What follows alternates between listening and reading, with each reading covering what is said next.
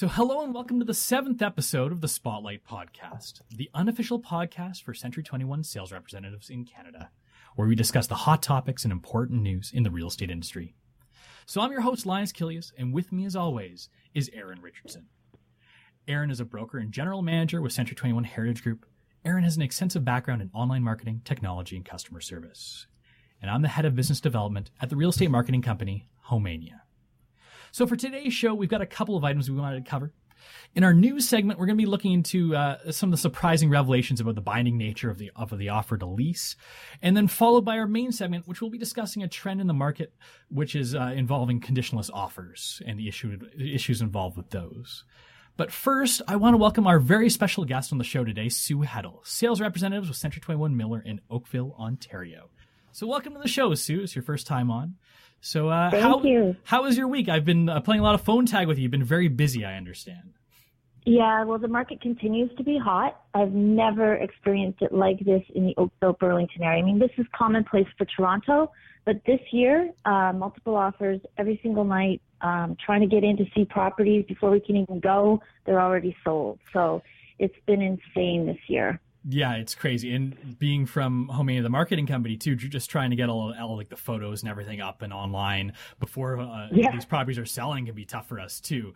Uh, and and just for the podcast too, trying to get guests in here, like everyone's just so incredibly busy. It's it's pretty nuts. So I've I've got to constantly follow up with people on the phone just to get them on the show too. Uh, it's just well, the you were nature of the lucky because the houses I was going to show this morning sold last night, so I'm here. yep. Good thing, or else me and Aaron will be doing this solo. So I'm really glad we could have you on. Um, so, so do you do you want to tell us anything about yourself at all? Like maybe a bit of your background, experience in the industry? Well, um, I actually was in television news for 23 years. I was a television news editor for the CBC. And then I got so busy selling real estate that I had to actually leave my job there and uh, went solo selling real estate. And one of the things I started doing that made me uh, different than other realtors was I owned a staging company, or still own a staging company, and stage all my homes free for my clients because you know, um, Linus, with your business, that nothing sells a house better than enticing people in with those beautiful images, which is why I use you guys because you guys do it like nobody else. And, you know, we've got options to have drone shots and virtual tour and all those bells and whistles attached to your listing make your listing stand out. And just so everyone knows, we're not paying Sue to say that. uh, this isn't supposed to be too much of a promotional spot, but definitely thank you for uh, for the glowing reviews and such. But it's and, true. Makes Yeah. a huge difference. Yeah. Yeah, absolutely. hmm And uh, yeah, if anyone does want to check out our stuff, it's just spotlight.century21.ca for the record. Now that that was a plug. That was definitely a plug. I figured it was a good, it was a good time for it, so I might as well just throw it in there. Perfect, perfect. Okay, so uh, let's get into the news segment. So Aaron came across an article uh, this week. It just came out last week um, for in Rem magazine. the The article is entitled "Some Surprise Revelations About the Offer to Lease," and I guess I'll just get Aaron to intro this. Uh, So, Sure. Aaron, you want to take it away? Yeah, no, I read the article, um, and then uh, surprisingly enough, I got a, a phone call from an agent uh, that had a question that pertained almost almost directly to the article. Uh, the question the agent asked was, "I signed uh, an agreement to." Uh, uh, to lease, which we often refer to as the offer to, to lease a property. Um, everything's binding, okay? And now the landlord wants my people to sign uh, a new lease, like a, a, Mhm. a separate lease from what we negotiated. Mhm. So, um, the, well, the questions started going back and forth, like, you know, well, I've got to see the the agreement because was there anything in there about a separate um, offer or agreement to lease being attached? So, um, what the article had to do is exactly that. What, what are you signing when you're signing? And in every province, I guess, or in every board, um, there's different standard forms. So they call them different things. Uh, in Ontario, we call it an agreement to lease, but as I understand, uh, it's also known as an offer to lease. So, really, what is it? Is it the offer and then another lease was to be signed, or whether it was actually an agreement to lease that you're negotiating and that actually becomes the lease? So, So, go ahead. no, I was gonna say, so are most like where where's the misconception come here? Are most agents under the impression that when you do have this offer to lease or agreement to lease, that is the terms of the lease, and that might not be the case? It- the the landlord, I guess, come back and, and come back with a, a different different conditions and such. And is that what, what's the concern here? Well, the interesting thing about the article is it came from, I think, a different board, which um, they always have an, a separate agreement to lease signed um, above and beyond what they had offered back and forth and negotiated. And um, in Ontario, we we actually put in a clause that's fairly standard that, um, and I'll read it to you. It says the tenant and landlord agree that an accepted offer to lease shall form a completed lease, and no mm-hmm. other lease is, to, is is required. Um, that's something we use in Ontario. Um, right. And just to be just to be clear, you know, this is going to be the lease, so no other leases is to be signed. And in this case, that was the advice I gave the agent was, well, don't sign anything else because this is the lease. You know, these are the yeah, terms. Yeah, you've already ag- you've already negotiated all the terms, like who's going to pay for the water and who's going to pay. You've already done all that, assuming in the agreement to lease that you've already signed. So I would never instruct my people to sign another lease. You've already no. you've already hashed that out. Yeah. Well, the interesting thing is I read all the clauses in the agreement to lease, the pre-printed clauses, and uh, one of the clauses reads like this: uh, "Lease shall be drawn up by the landlord on the landlord's standard form of lease, and shall include the provisions as contained herein and any attached schedule, and shall be executed by both parties." Before possession of the premise is given, the landlord shall provide the tenant with the information relating to the rights and responsibilities of the tenant and information on the role of the tenant and tenant or landlord and tenant board and how to contact the board. So it actually states here that if I don't really, if I don't put in this um, clause that I had originally uh, suggested, mm-hmm. that there is going to be another form signed. Right. Um, there is going to be another lease signed. So that clause is um, really important to, to remember to put in. Also, um, other standard lease clauses. You know, I've gone on lease agreements where I've said to the um, listing agent, "Do you have a standard lease?" Well, no. Just make up a lease. Yeah. So, in that case, of course, I'm going to be doing everything on behalf of the of the lease the, the leasee, right, the tenant. So yes. I'm going to, you know, do my best to get the best deal for my tenant. So I know at Century 21 Miller, we have a standard lease form that we have in our forms, which I then can go through and pick and choose the ones that will work best for my tenant. Yeah. Yeah, and you'll put that in the agreement to lease. Like you'll that'll be part of the the negotiated uh, uh, form. You won't do a separate one, will you? No, that's I put that in the like it's like a schedule, right? Yeah, it's a schedule. So you sure. put in like the lawn if they're going to cut the lawn or not, you know, things like that, snow removal. You negotiate all that stuff going into it. So interesting enough, there is a um, a clause that we use um, and maybe we can make this available to to the to the listeners as well. Um, because if there is a separate lease that, uh, let's say, a landlord has, and a lot of landlords do have them because they want to make sure it's done on the, the same form that the lawyer did up for them years back or whatever. Um, the clause has to read like this if you're going to put it in. Attached here to a schedule, let's say C, uh, mm. is a copy of the landlord's standard lease form which the landlord will alter to reflect the business terms defined herein, and the tenant agrees to sign the same subject to minor adjustments as negotiated between the landlord and the tenant, both acting re- reasonably. In the event that there's a difference or contradiction between this offer and the standard lease form, the terms of the lease as so negotiated shall prevail. prevail save yeah. uh, for manifest error. So that's saying that if there is a, a discrepancy between the two, what was negotiated originally is what will prevail. Right. Uh, but yeah, I think that everybody who's representing a landlord should have a schedule prepared with the things that the landlord wants done. Yeah. And all those yeah. clauses should be negotiated before. Yeah. And if you don't have that, then what's going to happen is the tenant is going to come in with what they they perceive as you know what's going to be best for them. So I, I try to be fair and protect both sides and come up with an agreement because ultimately these people are going to have a relationship. Once you leave the scene, mm-hmm. these people are going to be dealing with each other for the next year or two. So you want to go in being fair and reasonable with both parties. Absolutely. Oh, for sure. Um, so we can make that form that Aaron mentioned too, the the bit that you guys have at Heritage there available in the show notes. So we'll just we'll put a link to that uh, so you guys can check it out later. Um, and by the way, Aaron, you read lawyerese very well there, sir. I was trying to follow as best I could. Oh, I'm glad. I'm that was a, a tough one. yeah, for sure. okay, so maybe we'll move into the main segment. And uh, when we contacted Sue to come on the show, she had something specific she wanted to talk about. Um, it's OREA Treb Form 127, the conditions in offer acknowledgement.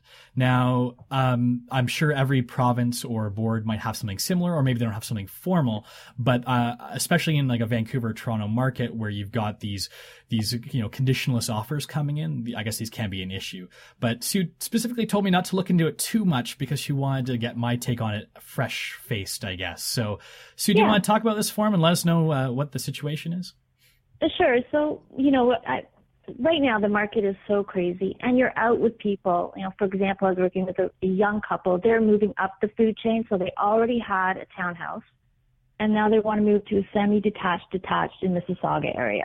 Well, every single house we went to see, it was packed with people and you know they're thinking about it. Maybe we'll put in an offer, and then offer night rolls around, and there's already six, seven offers, and they didn't feel comfortable. So we kept looking, and we finally found a property that you know she absolutely fell in love with. And can we cue the theme from the love story? anyhow, she fell in love. I could see it in her eyes. She wanted this property, and so we decided to go in with a bully offer. Now we're talking about you know spending eight hundred thousand dollars on a property. And I know going in that they've already got financing and not just bank financing with somebody sitting, plugging their numbers into a box. They actually have already a firm commitment from a bank. So they've got that. And now we're talking about home inspection. So we know if we're going to go in with a bully, it has to be like a too good to be true offer for the seller. So it should be clean. So I said to them, you know, we can't come in with the condition of home inspection. Let's do a pre-inspection on the property in order to, so that we can't come in clean. Because it's my job as a real estate agent to protect you, my buyer. So I want to make sure that this property is sound before you make an offer because I don't want it coming back to bite you or me. So they're humming and hawing. Maybe we should do a home inspection, but how much is that going to cost? I'm like, you guys are going to be putting down eight hundred plus thousand dollars. Spend the two three thousand three two three hundred dollars to have a home inspection. At least do a walkthrough. So we did that on a lunch hour. We rushed in with the home inspector, and he did a walkthrough on the property for them. So that night we we go in with our offer. What I had them do was sign the Form 127, which means that I have counseled them and they have been asked to put in conditions, but they have they have chosen not to. Now I knew that they were safe, but Aaron, maybe you can speak to this because it says the buyer hereby acknowledges with respect to conditions that the buyer, and then there's two boxes, will not be including conditions in the buyer offer, the above described property, will be waiving the conditions in the buyer offer mm-hmm. of the above described property. So, what's the difference between waiving or not including? Um, well, when you waive something, it's like it never existed. So I can see where your question comes from because really it's doing the same thing. You're just yeah. not, you're, yeah. Um, I think the reason why they put will be waiving the condition in the buyer's offer um, is a lot of times um, they you you've put it in there um, and you're they're sort of waiving that saying listen um, home inspection or financing i'm good. But you know that well it's you know it's not 100% we haven't shown the house to the lender. The lender hasn't got a full approval on that's it. That's right. Right? So they're waiving it or not right. including it depending on which way you know whether or not it was in there originally. I always suggest to put it in there and then have them and then strike it and yeah. then initial it yeah just so that you show yeah. that listen i gave you every opportunity to have uh, um, the mortgage um, you know the, the, mortgage broker look at things and make sure that you're approved um, so there's a few things you can do but i guess they you know just wanted to be accurate in terms of whether or not it was included to begin with or whether or not they waive that i, I suggest you use the waive because essentially okay. they're saying listen they give get got we're given the opportunity to put it in there right Right. So, and then also below that is pending too. So all the options were the financing of the above described property, the sale of the buyer's property, which nobody goes in with that anymore, uh, the arranging of insurance on the building, and uh, obtaining a home inspection. And then there's other, right? Yeah. So the financing. The other important thing is you have to just tell your people is that even though you may be good with eight hundred thousand, the property may not come in at that price. So you will be forced to make up the difference, whatever that be. Like if it comes in at 750, say, they would have to make up that extra 50,000. So you counsel them and then you, to protect yourself as a mm-hmm. realtor, you know you've done your job. You know that you have counseled them to the best of your ability. But this form is your insurance policy that they're not going to come back and say that you didn't in the future, right? Yeah. What's happening right now is, um, and I've talked to a lot of mortgage uh, specialists, and and they're saying well, the way the market is, every house is a new record, right? It's a new record sale. Right. Something hasn't it's sold. I know it's everything's coming in exactly at what the uh, price was. It's coming exactly what the selling price was. Well, and that's what the appraisals are. Now, I just uh, was uh, involved in uh, a situation where um, the client was solid Okay. Uh, everybody's agreed that this is the price they're going to pay and everybody's happy. The appraisal came in um, over a hundred thousand less than the, than the house was sold wow. for. And the reason why um, the appraiser gave was she could couldn't come up with any comparables, right? Yeah, but she, no one you can't anymore. I know, and this is the issue. So we got to be careful because in all other markets, that that person probably would have waived that condition and said, "Yeah, I'll go without it. I've been pre-approved. I've been approved. The bank knows me. Everything's great." Mm-hmm. Um, and if it doesn't appraise out, now if it doesn't appraise out, that doesn't mean that um, you know the person necessarily can't afford it or the the bank won't right. put a mortgage, right? Right. I mean, it just means that they may have to come up with more of a of the down payment. Down payment, right? Right. But so, uh, so this this form, so this form um, that you're talking about, I know you've uh, say form 127, and uh, in Ontario that makes some sense. But okay, uh, so yeah. Go ahead. So it's the conditions in offer yeah. acknowledgement. That's what uh, OREA, the Ontario Real Estate Association, has named it. Um, prior to this coming out, did your brokerage have uh, a similar in-house form? Mm, no. No, so this was something that uh, that people are using now because OREA has has created the form. In the past, I've seen uh, custom forms done for this that specifically right. state, um, and they actually go into more detail in terms of not only are you acknowledging that you're taking a risk, but I've seen forms specifically state uh, the real estate agent um, does not recommend that these are, are being removed. Yeah right? Well, you know, in this market, people are prepared to take all kinds of risks just to get into a property. And I was just on one in a rural property where there was three offers. My my clients came in and I said to them, "This is a rural property." Luckily, they were seasoned. They'd bought you know a few properties before, and they'd also lived in a rural area. You've got a well, you've got a septic system, you, you know, you've got a, a home that's older, you've got a pool, it had every single red flag thing you could imagine. And so I said, we have to come in with an inspection. We have to look at the septic system. We've got to see the potability of the well, and that pool is not open. We don't know what it looks like underneath. Well, the listing realtor came in with their own offer. This young couple comes driving in from Toronto, and they bought it clean. Mm-hmm. So I had to counsel my people and say, you know, I'm sorry that you didn't get this property, but were you willing? Was it worth the risk to you to have no conditions? And they they knew that that night they had to make the decision whether they were going to go in clean or they were going to, and they just couldn't justify it. And they thought, you know what, we'll offer more money. And if that seller's prepared to take it, then fine. If they feel their property's sound and, and they're willing for us to do our due diligence, then we'll go that way by giving more money, but we're not going to waive those conditions. And well, I, the seller didn't take take it. So I, I love what you had said about the pre-inspection. I mean that that's that, that's really working really well for your buyer because if they can get in there ahead of time to look at the major things that things would be you know of costly nature, um, and they're okay with the the big things, then all the little things don't really matter, right? Right, but Aaron, in this market, um, realtors, like less than scrupulous realtors, are listing properties on Friday and taking offers on Sunday night. Mm-hmm. That's what's happening.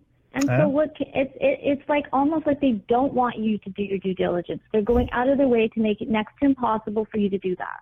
Yeah, and it's tough. And, it is. Yeah.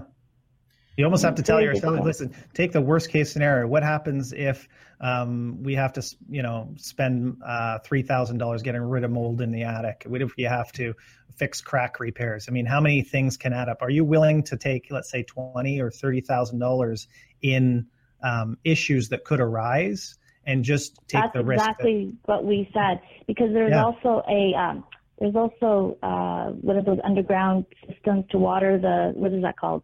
I can't think the, of it. Ir- irrigation, irrigation system. Irrigation. Like there was every yeah. single thing you could imagine well, that you could could things could go wrong with, and that's like a twenty thousand dollar fix, and the pool could be a ten thousand dollar, and we added it all up, and that's why we thought, okay, so we'll offer a little bit more money, but we want yeah. to inspect. It wasn't worth the risk to them. And well, here's an interesting thing uh, uh, with regards to the rural property. You had said rural property, so um, mm-hmm. I didn't uh, I didn't realize up until the point where I had to deal with this um, that when you uh, put a mortgage on, let's say, a 10 acre house with 10 acres, a house with 10 mm-hmm. acres, that the mortgage company will appraise the value of the property and then take off whatever land above uh, two acres, let's say, um, each each um, lender will have a different policy, whether it be one acre or two acre, but they'll only put a, mor- a mortgage on the house in one acre or the house in two acres, and then the rest of the acreage is they won't they won't value. So the value, mm. let's say if they spend 1.5 million dollars on a 10 acre property with a house on it, it'll come in at 1.2, and they'll say because that extra 300,000 is the land beyond one or two acres. And so a lot of people, when they go in and expect the appraisal to come out and they, you know, um, they're surprised, you know, of how low it comes. So is this formula uh, different for different lenders? Yes, but I don't know of a lender that doesn't take some sort of formula into account because they don't, uh, without charging a premium, they do not put a mortgage on land. And there should be hmm. no value in the land. It should be all in the house. Um, the, basically the usable space with the house in a, in a backyard or, or whatnot. Yeah. Right. Makes yeah. sense. So when when you guys have been talking about um, all this, the first thing that comes to my mind, uh, getting back to what we were talking about a little bit before, yeah. is given the craziness of the market and just how quickly everyone has to respond and react. Uh, do you do you both think that consumers are taking more risks than they're probably comfortable with too? Like it almost seems like you, are you're, you're kind of pressured into the situation, and whenever you get that pressure and like anticipation of, of purchasing a home, I imagine people do get a little bit in over their heads in terms of not only the cost with with these multiple offer situations, maybe paying more than they, they want to, but going in firm with no conditions too. Uh, it seems to be quite a bit of risk, and and being someone who's not in the Toronto market, um, that's something that I would never do, but I've I've never been in the situation where I've got to deal with this, right? And have to be concerned about competing with, with so many different prospective buyers on, on homes. Like it just seems like there's so much, so much mm-hmm. risk that people probably shouldn't be taking, right?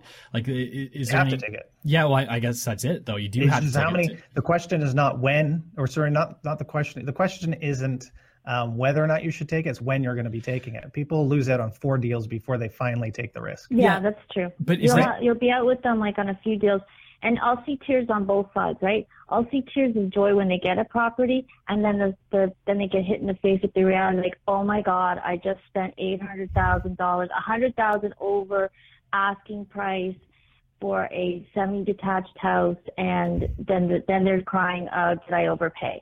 So you can't win even if you win, right? Like people are so they get caught up. There's a lot of emotion involved in um, buying property, and that's one of the reasons why I've always had my own staging company is because you're selling lifestyle, and people get in, involved and see themselves living that lifestyle, and then when they all of a sudden realize, oh my gosh, I just bought into that, they they're happy initially, but then they, they go through a bit of a stage of buyer's remorse and then Absolutely. come back to reality. It's it, it is what it is, and everybody's in the same boat in this market. Yeah, is there any sort of end to this, or is this, this just becoming the norm in the, the major metropolitan areas in Canada now? Like, is this just going to be what you're going to be seeing in Toronto and Vancouver from here on out, just given the, the competitiveness in the environment, or? Do you have a crystal ball, Aaron? I don't. no, we talked about it last last week, and I still think it comes down to immigration policies. If the immigration policies change, and we have less people entering the mar- entering the uh, Canada um, and foreign investment, I think I think you'll see the slowdown. But, in, in the Aaron, they're not even entering Canada. They're buying no, and, and they're not even here. So I don't I don't yeah. think it has to do with immigration. No, no, but foreign policy. So foreign like the policies for foreign investors. So people that are purchasing property from another country. I mean, and that's what's happening, um, you know, as well as immigration. Yeah. You know what's really interesting is uh, we were having this discussion. My father-in-law's from Vancouver, and he was here this weekend, and he's watching me running out and coming back and running out and coming back. And I was saying, you know, we've got to stop at some point. And he said, well, look at it from the other side. So he's got a house across the street from him that just sold for four million dollars, and it sold to Chinese buyers who purchased it and have never have never been there, and the house is just sitting there. Well, I was saying to him in the States, they have a policy, at least in Florida, a first look. So a Canadian citizen, or American citizen, sorry, has 21 days first look. So it has to be offered up on the market, and if an American doesn't buy it, then it opens up to oh, really? anybody else. That's interesting. And he said, "Yeah, but Sue, how is that going to make me feel any better? I don't care who buys because right now my house is worth six million. If you change the policy on an old guy like me, and I'm the guy that votes, and you and then devalue my property, Oh, hey, you, you can't have a cake and eat it too, right? Like, I mean, yeah, That's no, it's, right. Yeah, yeah. Because they're driving up the price of his property while he's sitting there, and so he doesn't. It, it doesn't bother him. So it's just the people that are trying to get into the market. But I mean, even something like I just said, like what Florida was doing during the downturn there, having that 21 day first look.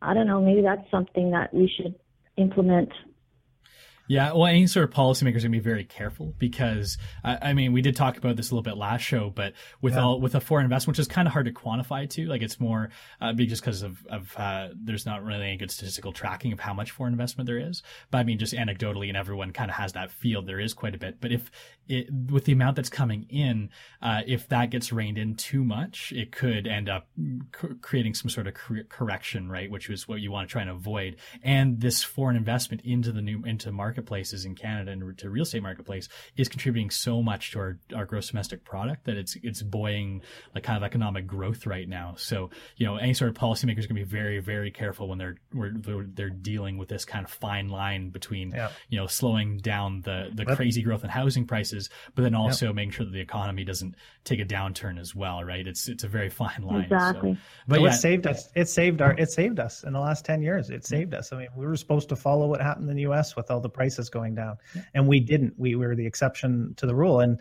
and you know you just point to these sort of policies, and maybe you know as much as people are, you know, it depends on what side of the fence you're on. You know, if you're a seller trying to get out of the market right now, it's amazing. You're cashing out at the top, right? Yeah. Or is it, or is it the top? Who knows? But uh, they're cashing out at a good time, no doubt, right? So yeah, but the problem is I got sellers that can't sell because where are they going to go? Yeah. And they're waiting to find that right property that they can move into, and they're all snapped up. So I got I'm in a big holding pattern with about four sellers because they're they're buyers too. So they're trying to buy down, but everything they want to go in on is gone, and um, they're sitting in their house that they want to sell, and, and they're like, well, how long is it going to take? And yeah. I, I have no answers. Yeah, it's all lateral movement, right? As long as you're staying in the same area, like your, your housing price is going up, so is everyone else's. So, like, unless you're exiting a market, like Aaron mentioned before, it, it doesn't necessarily even benefit you at all because it just makes things a little bit more difficult, even in a lot of cases. Can I can I point on one thing that I heard the other day, and people mm-hmm. are saying it. You know, it's so easy to sell your house nowadays. Why would you re- use a real estate agent? And I'm I'm on the complete opposite side, of course, because I'm in real estate, but.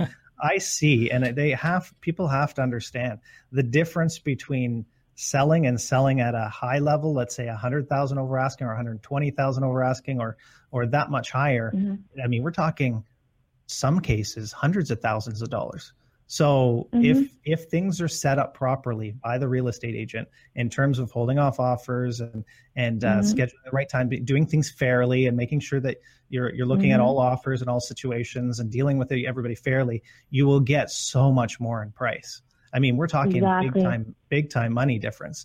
And I think That's it's right. more important now, more than ever, to have a real estate agent because people think, oh, I sold my house in one day. Well, that's a mistake because yeah, how, do you, how, how do you know that uh, there wasn't somebody that would pay hundred thousand dollars more. You never got to see it. They didn't get to see the house. So if the real estate, like you're saying too, I mean, don't list on a Friday and, and take Sunday offers. List on a Monday and take next Monday offers. Get everybody through. Get the highest you can exactly. get for the house. Yeah. Exactly. And then people are also, you know, all this discount, these discount brokerages. It's just so scary what what happens, and I end up doing both sides of the deal. I had an agent calling me and just handing his people to me on the phone. Really? I'm like, I can't, I can't help you. They're like, well, we need, uh, we need to know about the. Mo-. I go, I am not your real estate agent. your cousin is. He's sitting beside you. Talk to him. I, yeah. I cannot help you. I'm sorry. I'm not your agent. But Sue, you've always been so good and so professional and kind with us. And I go, yes, but I don't work for you. Your cousin sitting beside you. give you a referral fee that's what's that. happening. Yeah, that's what's happening. It's because everyone thinks, you know, you, it's, selling a house is like falling off a log, but it is not. There's a lot involved, and it takes a true professional. And I'm tired of uh, of mm-hmm. people thinking that this we're, we're you know lumped in with uh, used car salesmen or whatever. If you are dealing with a good agent, a solid agent that knows their stuff, they're going to protect you as a seller or a buyer, and you're going to get the best deal, and you're going to feel confident in your yeah. purchase or your sale. And that just shows healthy competition because when you have somebody that's not giving the service and you have somebody that's giving lots of service, that just show that gives a point of difference in this in this uh, in this mar- market. I don't want all real estate agents to be considered equal. I want I want the bad ones to be bad and the good ones to be good. Why? Because I think I'm a good one. I can take advantage of uh, me being a better agent. Uh, therefore, and, and and listen, if there's bad ones out there, just you know you got to do your research. You got to figure out which one is the one you want to use, one person mm-hmm. you want to you know do business with.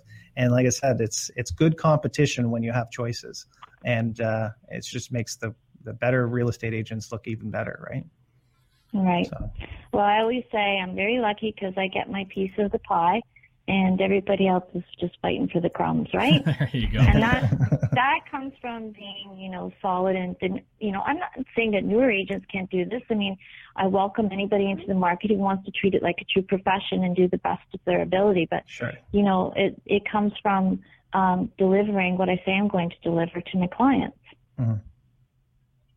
Yeah, well, I mean, to a certain degree, you're you're both preaching to the choir here about the importance of real estate agents too, because most of our listeners probably are real estate agents. So I'm assuming they both they all they all have the same sentiment about you know thinking that real estate agents are, are very important in the marketplace. And they definitely are. And I, I guess the problem is a lot of consumers, uh, the ones that without that I guess lack the foresight will will look at the dollars and cents and be like, well, I can just save the money here, and they don't realize that that everything that the real estate agent brings to the table in terms of you know getting higher asking price or you know limiting your liability as well.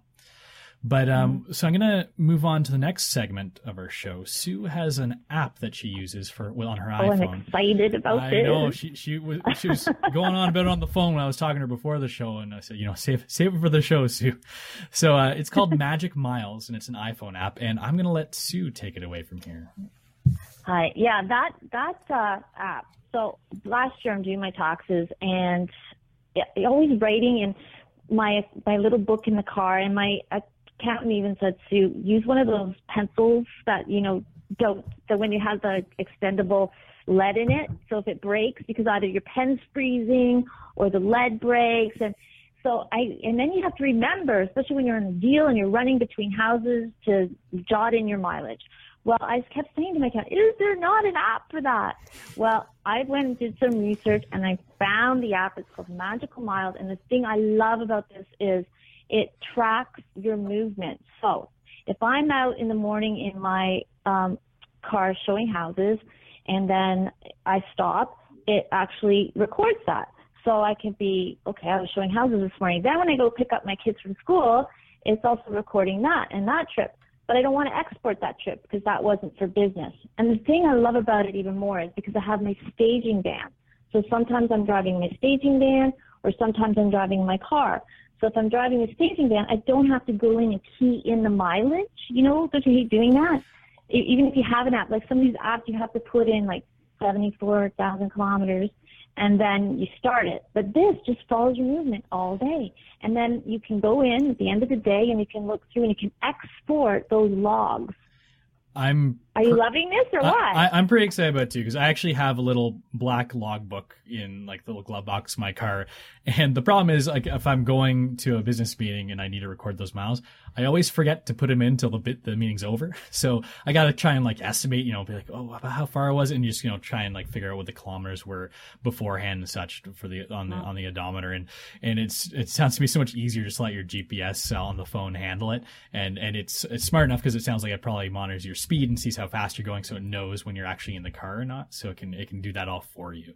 Um, so yeah, it definitely would help me make my logging a little bit more complete for uh, for tax time. I'm sure a lot of people probably just kind of ballpark their their mileage at the end of the year. Oh, but apparently account, the oh, Revenue my, Canada is cracking down on agents. My accountant has told me up and down, make sure you have a logbook in your car or something to kind of keep track of that because you'll be happy if, if you ever do get it audited, you know, that you do have that there. So yeah, and uh, just so, so, everyone knows too, this this app is only for iOS, but they do have similar apps uh, for Android or BlackBerry, I'm sure too. But uh, Magic Miles is the one that Sue likes to use for sure. So I'll be checking that one out. Okay, so I'm gonna. I think we're gonna wrap up the show here. We're getting a little bit long on the on, on time. So Sue, if someone's in Oakville looking for a real estate agent or looking to refer a client into a real estate agent in the area, how can they get in touch with you? You can go to freehomestaging.ca. That's one word, freehomestaging.ca. Or you can also look at me up at Century 21 Miller or SueHuddleHomes.com. Yeah, for sure. So uh, if you like the show, subscribe to our show on Stitchers, iTunes, Google Play, or wherever you find your podcasts online. And please don't forget to leave us a five star review on those sites because it really helps. So you can watch this and past shows at spotlight.century21.ca slash podcast if you need to reach us, you can email us anytime at podcast at homeania.com. That's podcast at H-O-M as in Mary, E-A-N as in Nancy, I-A dot com. So this podcast was brought to you by the Spotlight Marketing Program, which we mentioned earlier. An exclusive marketing package available only to Century 21 agents in Canada. Spotlight provides agents with a comprehensive internet marketing strategy for their listings. We provide high quality HDR photography, stunning HD video tours, a cutting edge responsive website, and an extensive advertising system that will help sell your listings faster, sell them for more money, impress your clients, and generate leads.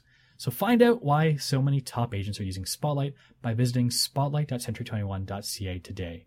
Sue, thanks so much for coming on our show. Thanks everyone for. Thank you. It's been great. Yeah. Thanks everyone for tuning thanks, in. Sue. We'll see you next week. And Sue, we'll definitely have to get you on again. I think that went really well. Thanks. Take care. Bye now.